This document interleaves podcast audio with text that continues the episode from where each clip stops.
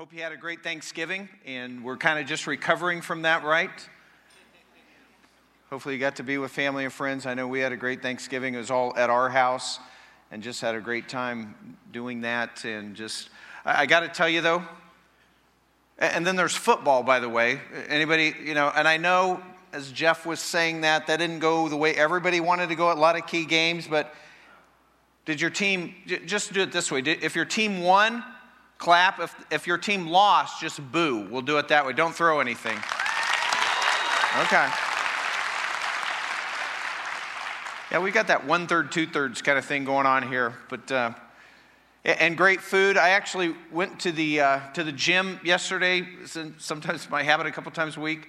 And uh, in the middle of my routine, I jumped up on the scales.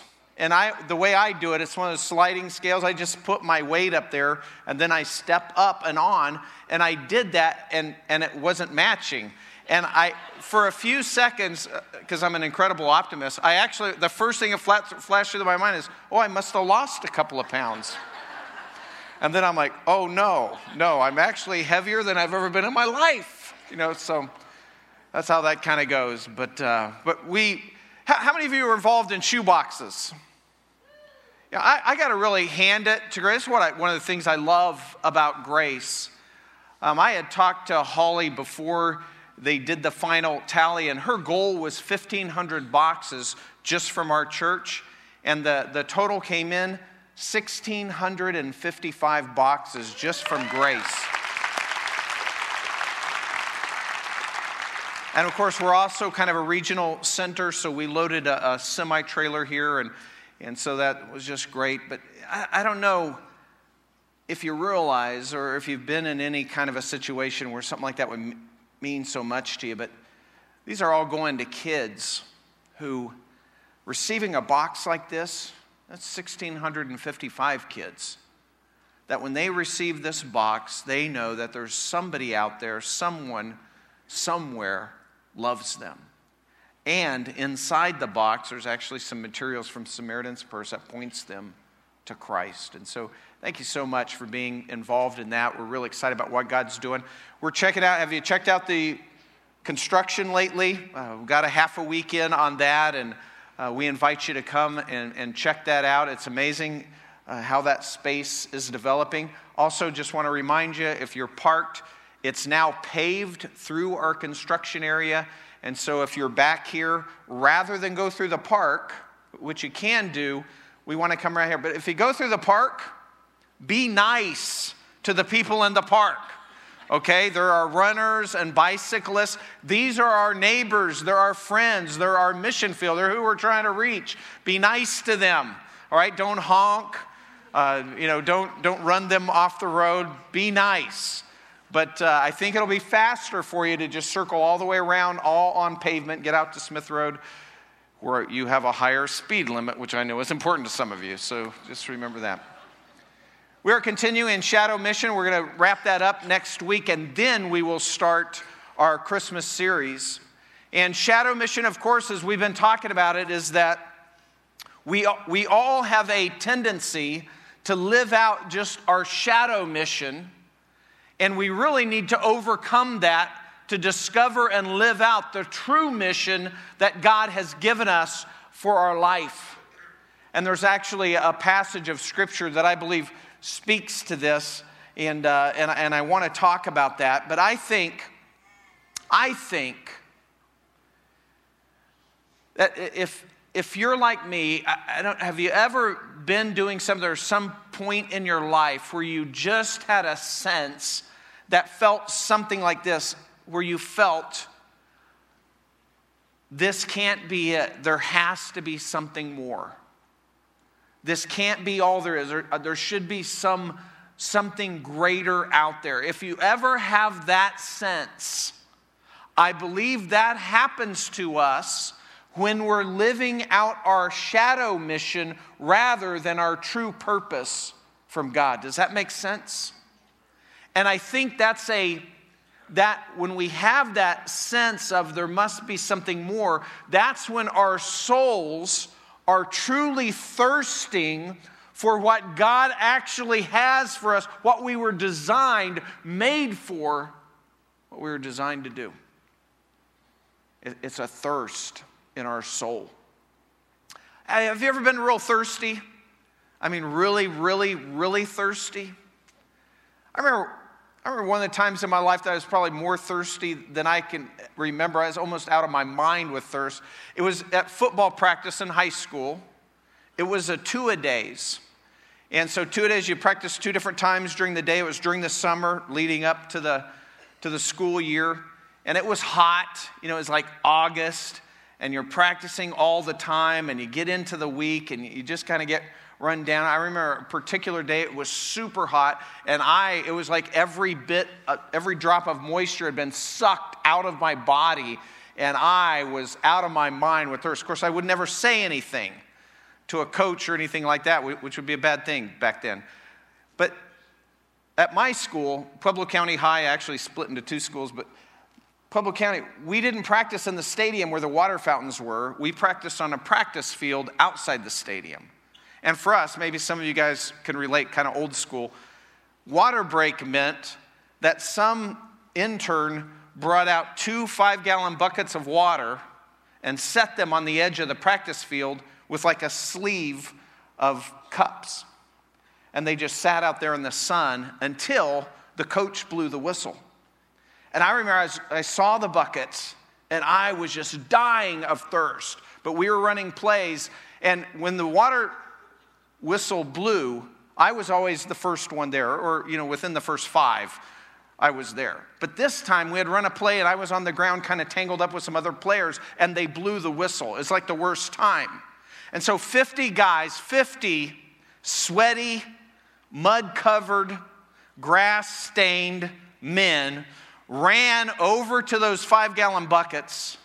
Then they all fought over the cups, which destroyed the cups, and there was only about you know, 20 cups for 50 guys, and then started grabbing a cup and then dipping their arms down into the water bucket to get a drink. Well, if you're tangled up on the field and you're not one of the first ones there, but rather you're one of the last ones there, so I sprint over there. Most people had already had a drink, and I find a half crushed cup that I try to bend out so it'll hold water, and I look at my two options. There's only about this much water in both buckets. Grass, dirt clods are floating in this brown colored water. And I dipped that cup down and I chugged it. It's kind of gritty. And I was still thirsty. And so I dipped that cup down a second time and I chugged that. And then I dipped down a third time and I could hear the cup scraping the dirt on the bottom of the bucket and I downed it again. That's when you're really thirsty. But quenching my thirst did not really satisfy.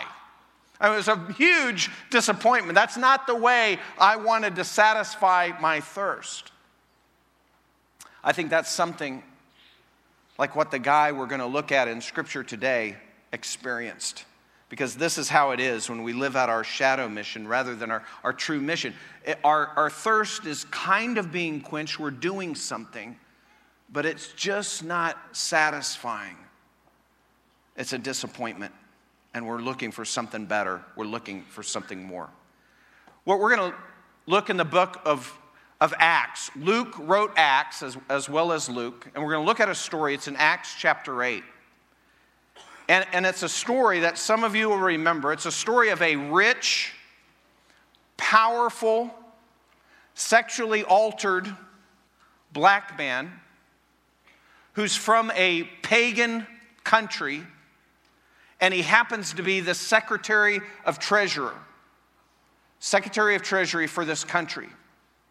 And in this man, God gives him something that he senses there must be something more. Maybe the same sense that we've had in our lives. And, and God uses that sense to draw him, this man, to God. Let's turn to Acts chapter 8. Um, if you're using one of the, the Bibles on the chair back, it's uh, page number 1098, I think. Acts chapter 8, beginning in verse 26, here's what it says. But an angel of the Lord spoke to Philip, saying, Get up and go south to the road that descends from Jerusalem to Gaza. This is a desert road. So he got up and went, and there was an Ethiopian eunuch, a court official of Candace, the queen of the Ethiopians, who was in charge of all her treasure, and he had come to Jerusalem to worship. And he was returning and sitting in his chariot, and he was reading the prophet Isaiah. And you have to remember, uh, in ancient times, when people read, they read out loud almost all the time, even when they were reading to themselves. And then the Spirit said to Philip, Go up and join this chariot. And Philip ran up and heard him reading Isaiah the prophet and said, Do you understand what you're reading? And then he said, Well, how could I unless someone guides me? And he invited Philip to come up and sit with him. And now the passage of scripture which he was reading was this he was led as a sheep to slaughter, and as a lamb before its shears is silent, so he does not open his mouth. In humiliation, his judgment was taken away. Who will relate his generation? For his life is removed from the earth. The eunuch answered Philip and said, Please tell me of whom does the prophet say this? Of himself or of someone else? And then Philip opened his mouth, and beginning from this scripture, he preached Jesus to him. So he's reading the scroll of Isaiah. So this man, he's returning from Jerusalem where he went to worship. And um, he goes there and then he's coming back and he has this divinely set up appointment with Philip. And this is what happened. A lot of times we read a story like this and we're thinking, well, this has really nothing to do with me. And it continues, this last verse that I'll read here, it says, And as they went along the road, they came to some water, and the eunuch said, Look, water, what prevents me from being baptized? Now, he's already explained Isaiah and preached Jesus, and they're still on this journey to Gaza, between Jerusalem and Gaza. They pass some water, and he has become a follower of Christ, and he's saying, Well, I, what's keeping me from being baptized? And sometimes we read a story like this, and it says, Well, what does this have to do with me? But, but I think that there are three timeless truths that we can take from this passage, this story, and apply to our lives today. The first one is this God draws all kinds of people to himself. God draws people of every nationality, every race, all kinds of people to himself. Secondly, God uses people in that process of drawing people to himself. And thirdly, when we come to God, because God has drawn us to Him, usually God's used a person to do that. When we become followers of Christ, we joyfully embrace a brand new mission for our lives.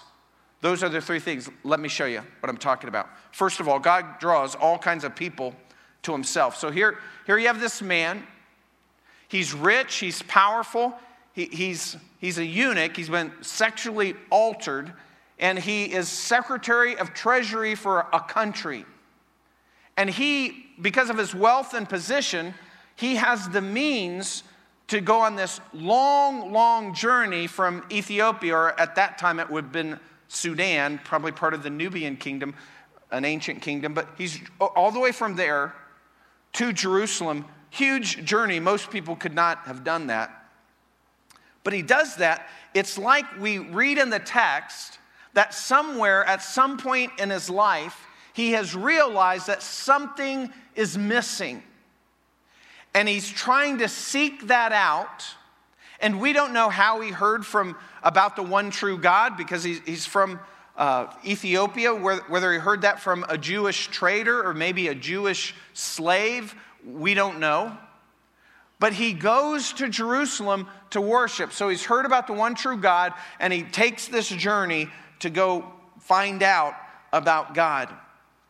Now, we learn some, there's some things from the text that we can know from just what we've already read.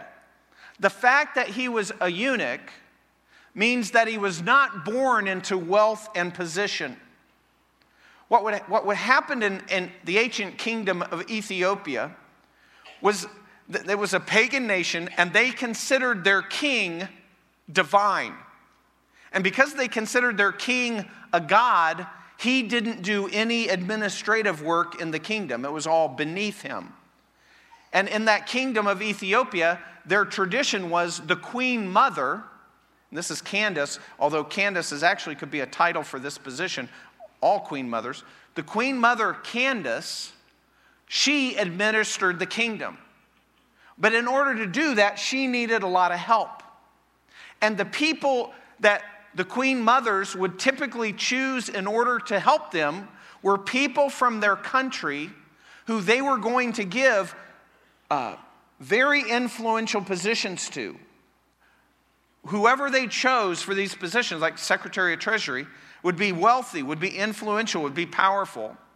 And so they only wanted to choose somebody who had castrated themselves because then they would never have a family. And so they would become rich and powerful, but it would give them less uh, reason to do two things. One, usurp the kingdom, try to take over as king, because they were already rich, they're already powerful, they already kind of have everything they want, and they have no children, no family line. Their family name dies with them.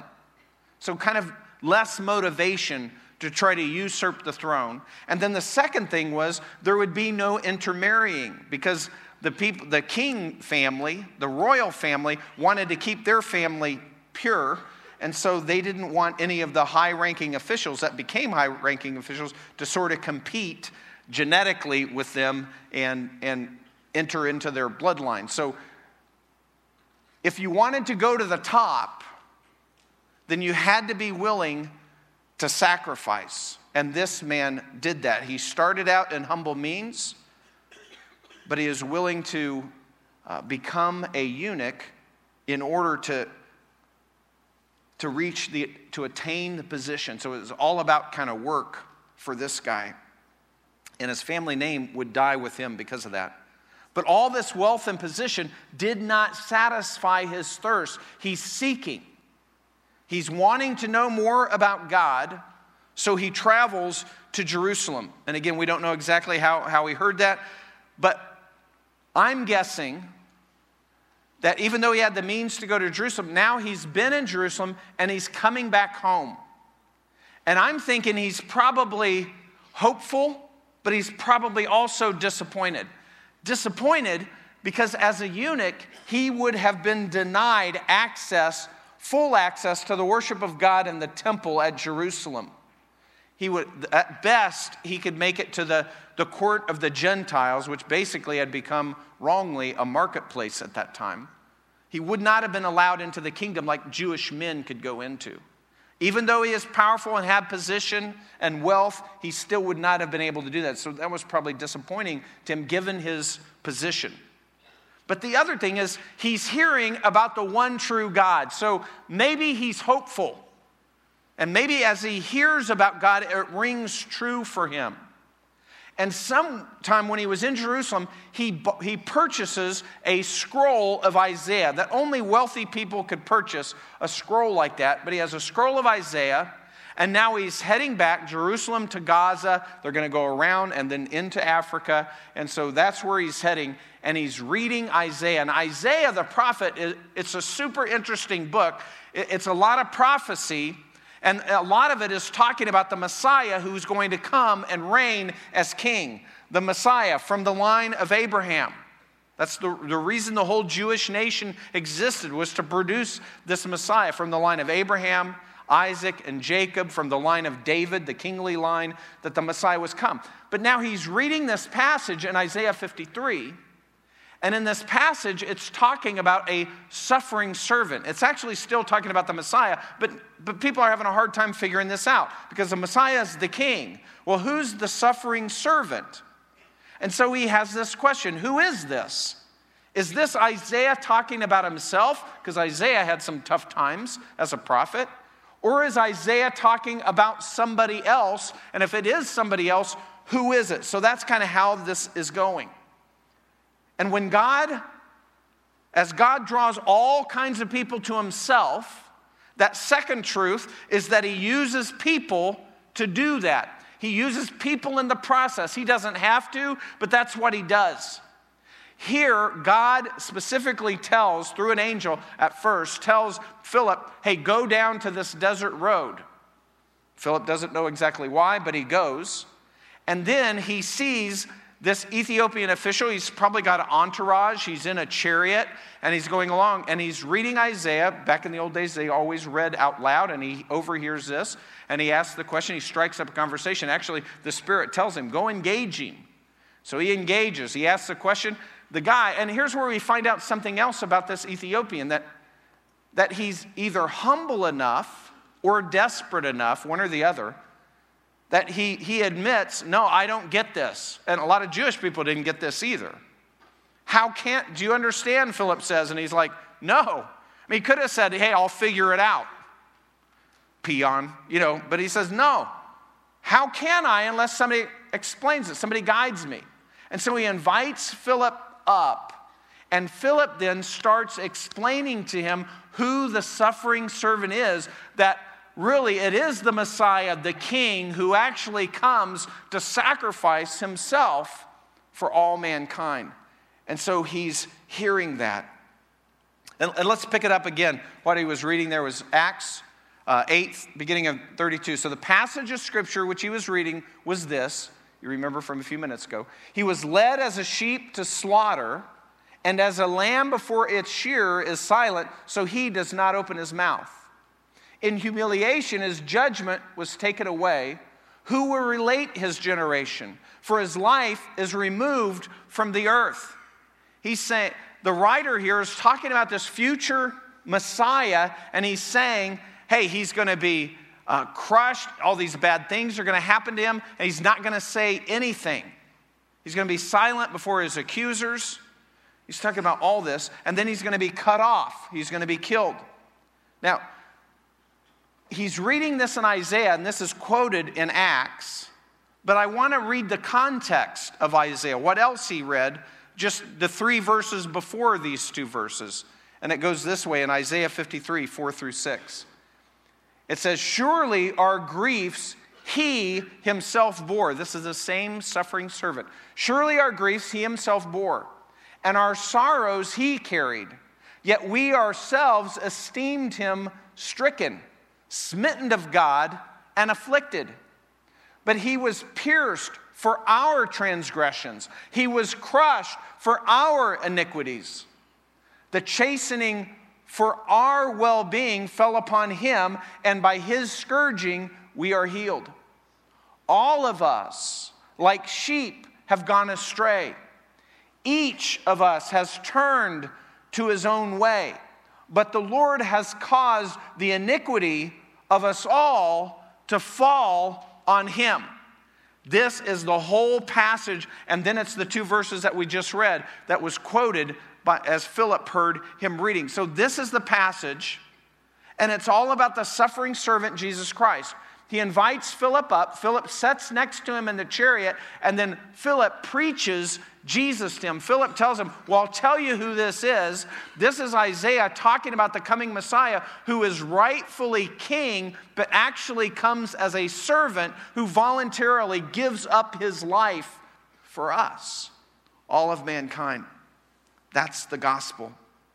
And we know that Jesus is the key to unlocking all the mysteries in the Old Testament. It all fits in one person. All these passages only fit one person in all of history. That's Jesus Christ of Nazareth. And he's explaining that to him. And in this process, along this road, this government official, this Ethiopian government official, gives his heart to Christ and places his trust in what the suffering servant has done for us and what he offers us. He becomes a believer. And as they travel on, they, they go by water. Isaiah is not talking about water baptism, but Philip has explained this all to him. And he says, Well, what keeps me from being baptized? And he ends up getting baptized. His desire for bapti- baptism signifies a real work of God in his heart. And so God uses, God draws all people to himself. God uses people to do that in that process. And then, third, once we come to Christ, we can joyously embrace our true mission that comes only from Him. I mentioned about the water break and how I was drinking it wasn't satisfying. It's just kind of necessary. It's funny because about four months after that, five months later, I'm up in the Rocky Mountains sipping from a cold, clear spring stream. And that satisfied. And you couldn't get enough. And it was just, it just oozed into every pore of your body. That's how this man must have felt when he heard Philip describe what Christ had done for him. Acts 8 38, it continues with, with the baptism here. It says, And he ordered the chariot to stop. And they both went down into the water, Philip as well as the eunuch, and he baptized them.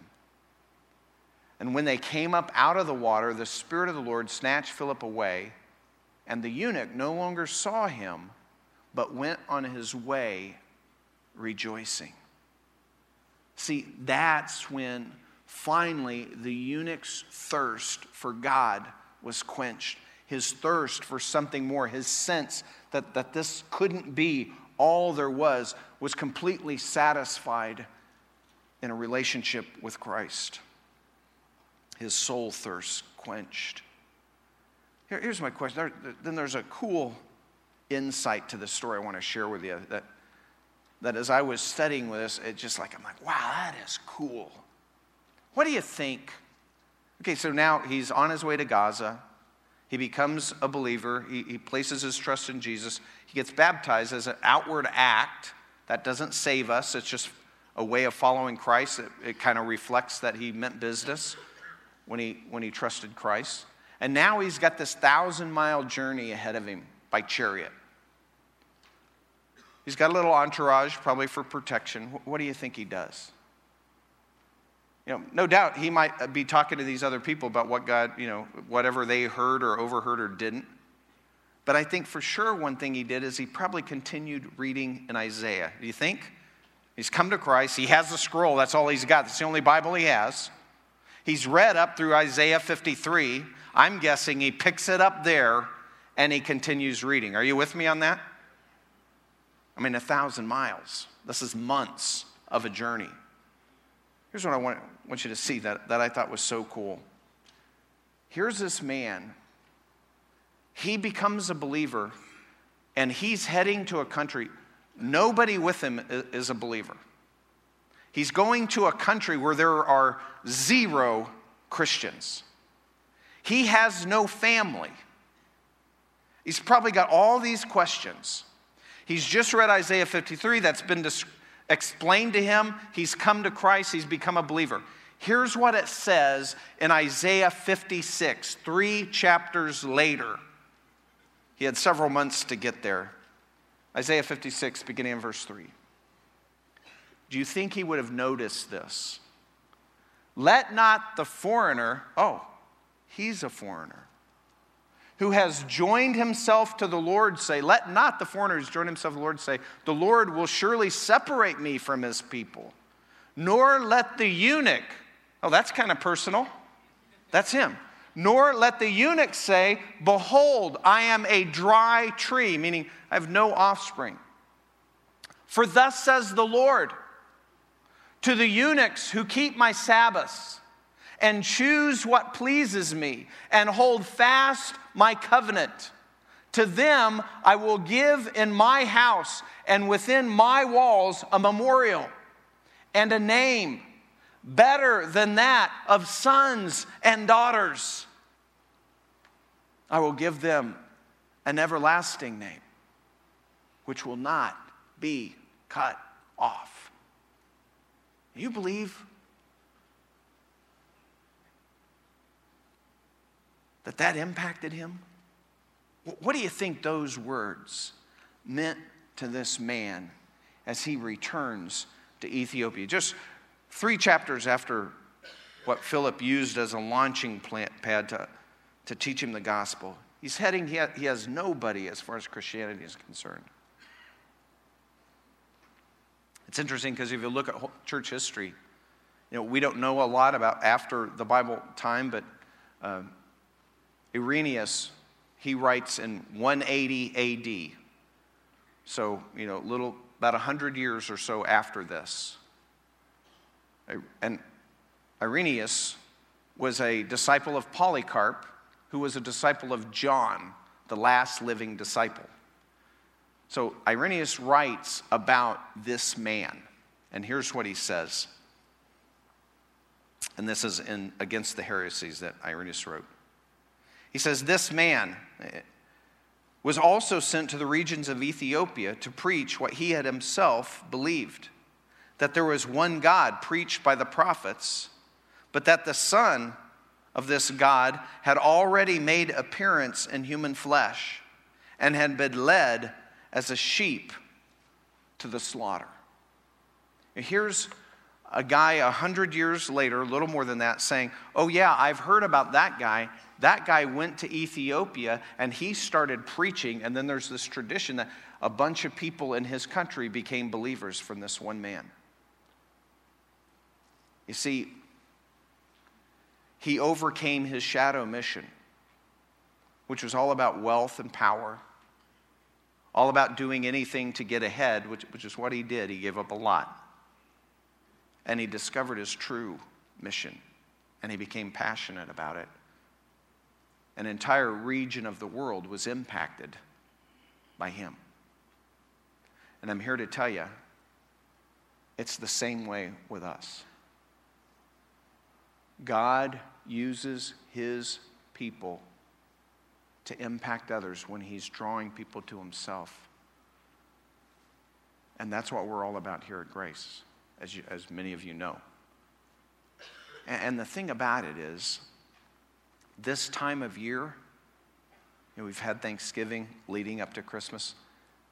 It's one of the best times to point people to our Savior. You know, Christmas, there's a lot of secular stuff. You know, there's a lot of stuff about Christmas that doesn't really jive with Christianity. We, we get that. But essentially, it is a Christian holiday, and it's one of the best times that that we can point people to Jesus because they're curious. They want to know. They have questions. They know there's something deeper. They get that this, all this stuff they see, all the, the, the economy of it and the shopping, all the secular parts of it, that that's just shadow Christmas, right? That there's a real deeper meaning to Christmas. And they're open to that. Last year in our Christmas services, we had like 3,400 people, I think, in our Christmas services. That's how open people are. And we have an opportunity here to impact others. We, we, we mentioned the You've Been Gifted cards, right? Remember that? Anybody give those out last year? Yeah. So they're out and they're available, and you, you guys kind of, most of you know what that is. That's just a little card where you can anonymously, not, it doesn't have to be anonymous, but anonymously or randomly, better word, be generous to somebody and you hand them this card.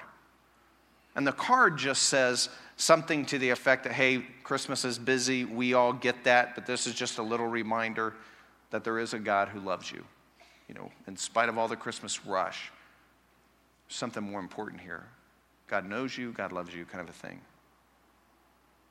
We just do that to impact people. It brings people back to the reality of what Christmas is all about. And so, what we're hoping through grace is that in our church family, whether it's here uh, or in Paulding, that there are 5,000 random acts of generosity that happen through us. And we believe this can change a community. And whether you're paying for somebody's meal or whether you're helping somebody that you could tell doesn't have enough money to check out or just whatever it is, or anonymously leaving a neighbor something, or not anonymously, it doesn't matter. We want to impact our community for Christ. And also invite them, you know, or talk to them about Christ, or invite them here where they'll hear more about what Christmas really is all about. Our kind of strategy this year is we're going to wrap up Shadow Mission next Sunday, and then the, the 6th, and then December 13th, we're starting just our kind of a traditional Christmas series. And so that's a great time to invite somebody the 13th. Then the next Sunday's the 20th. The 20th and Christmas Eve, the 24th, like we always do, are actually pretty much the same service. There's just five of them three on Sunday, like we always do, and then Christmas Eve. If you come on Sunday, what we want you to do is bring somebody back on Christmas Eve or come and serve because we always could use help as we try to impact our people, impact people in our community. Again, last year, well over 3,000 people came to grace just to come to church. And then, because Christmas is on a Friday, so we're doing Christmas Eve Thursday night, that would make sense. And then Friday, Christmas. And then Sunday, we're having another service on the 27th, just a regular Sunday. But the 20th, Christmas Eve, and the 27th, all three of those times, the gospel will be shared, and we want you to invite people who don't know Christ and see what God does. We're here to make a difference. I, I, don't mean to imply that's only to invite people to church. You have the message, you can talk to people, you can do this on your own. But we are here to impact the world around us. Don't forget that. And if you're here and, uh, and you're not sure that you're a Christian, or you know that you're not a believer, or you're not even sure what that means, we're just here to tell you God loves you. It's the same message that Philip told the Ethiopian eunuch. God knows you, God loves you. You've rebelled against him like we all have. And that rebellion really deserves, justly deserves punishment. But God provided a way in his love for you and allowing his one and only Son to come and suffer and die in your place to pay your sin penalty so that you could be forgiven. And the way that happens is when you place your faith, your trust in Christ and Christ alone. If you want to know more about that, I invite you to stop by room one. We're going to close in just a moment. Just swing in uh, and say, hey, I want to talk to somebody about that, or I have some questions, or hey, I don't have time, but uh, if you just want a, a little pamphlet you can read privately on your own time, we have that available too. It's the most important decision you'll ever make. We're glad you're here with us on this Thanksgiving holiday weekend. Let's stand for prayer.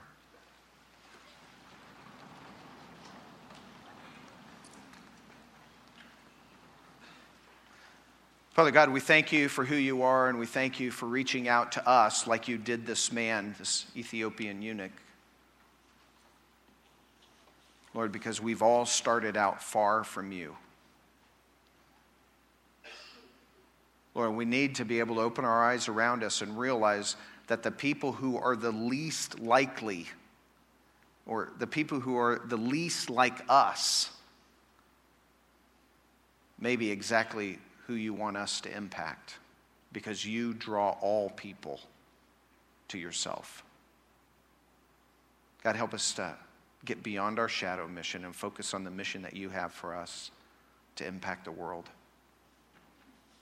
God, we thank you for uh, the people of grace, their generosity. Uh, we pray that uh, for these shoe boxes that they will impact children's hearts for you. God, we pray for our You've Been Gifted initiative, Lord, that you would just use that simple thing to impact people's hearts, to draw them to yourself. Lord, help us to be effective in that. And God, we just thank you. And even though we deserve punishment, all of us, if we've placed our faith in you, you've, you've granted us forgiveness. God, thank you for that greatest gift. Help everyone we know to find it. In Christ's name we pray. Amen. Hey, thanks for being here. See you next Sunday. You're dismissed.